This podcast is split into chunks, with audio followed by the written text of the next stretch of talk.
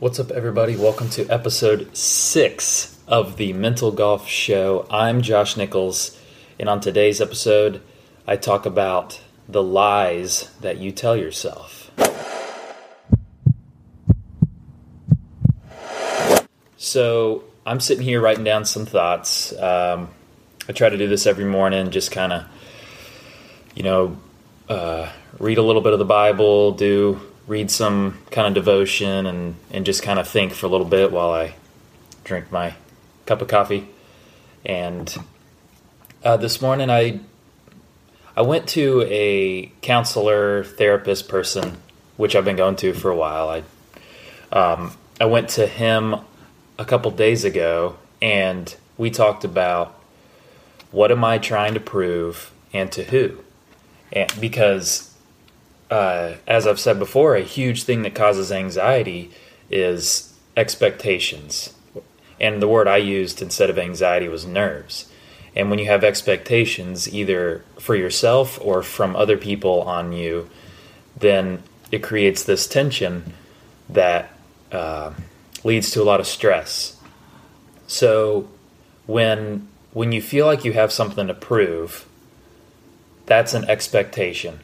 And if you if you feel like you're never good enough, then you're always going to be stressed and it's going to lead to a perfectionism and it's going to lead to just a busyness, always trying to do things and always trying to do them just right.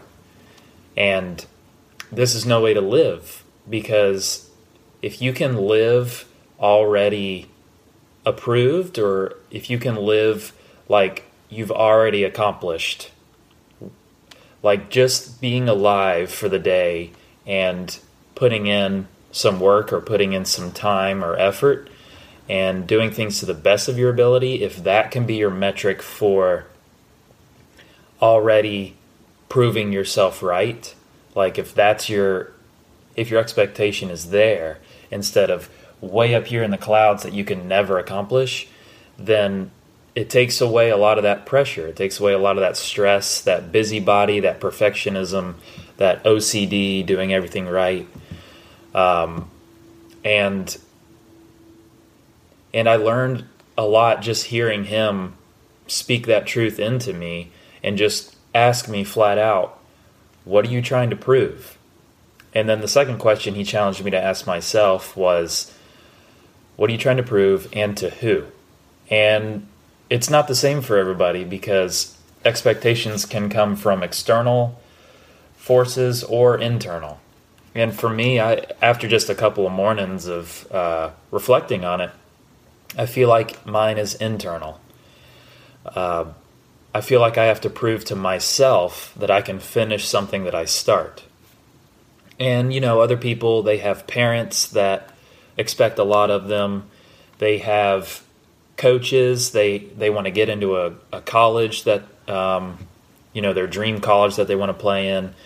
They want to turn pro, so they have the expectation of um, how good you have to be by a certain date. You know, Q school or uh, Monday qualifiers, uh, and that pressure always looming over them. Uh, so there's like so many so many different sources that uh, can impose expectations on you. And and once you realize that you've got nothing to prove and you've got no one to prove things to and you can just live your life and live it to the best of your abilities, then it takes it just releases that burden off of your shoulders and you can live with freedom. You can play golf with freedom and it's just something that I'm like working on for myself. And I I always know if I'm working on it for myself chances are someone out there needs to work on it for themselves. And maybe they could use uh, my example for themselves and say hey Josh is going through this. Maybe it's not so weird that I'm going through it. So I challenge you to ask yourself these two questions as well.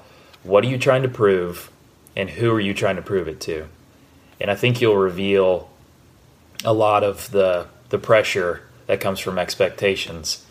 And once you can tackle those things, you can you can begin to move forward without so much pressure, without so much of a burden on yourself. And uh, I challenge you to do this. I think it's a healthy exercise to self examine, be self aware of what's going on in your head.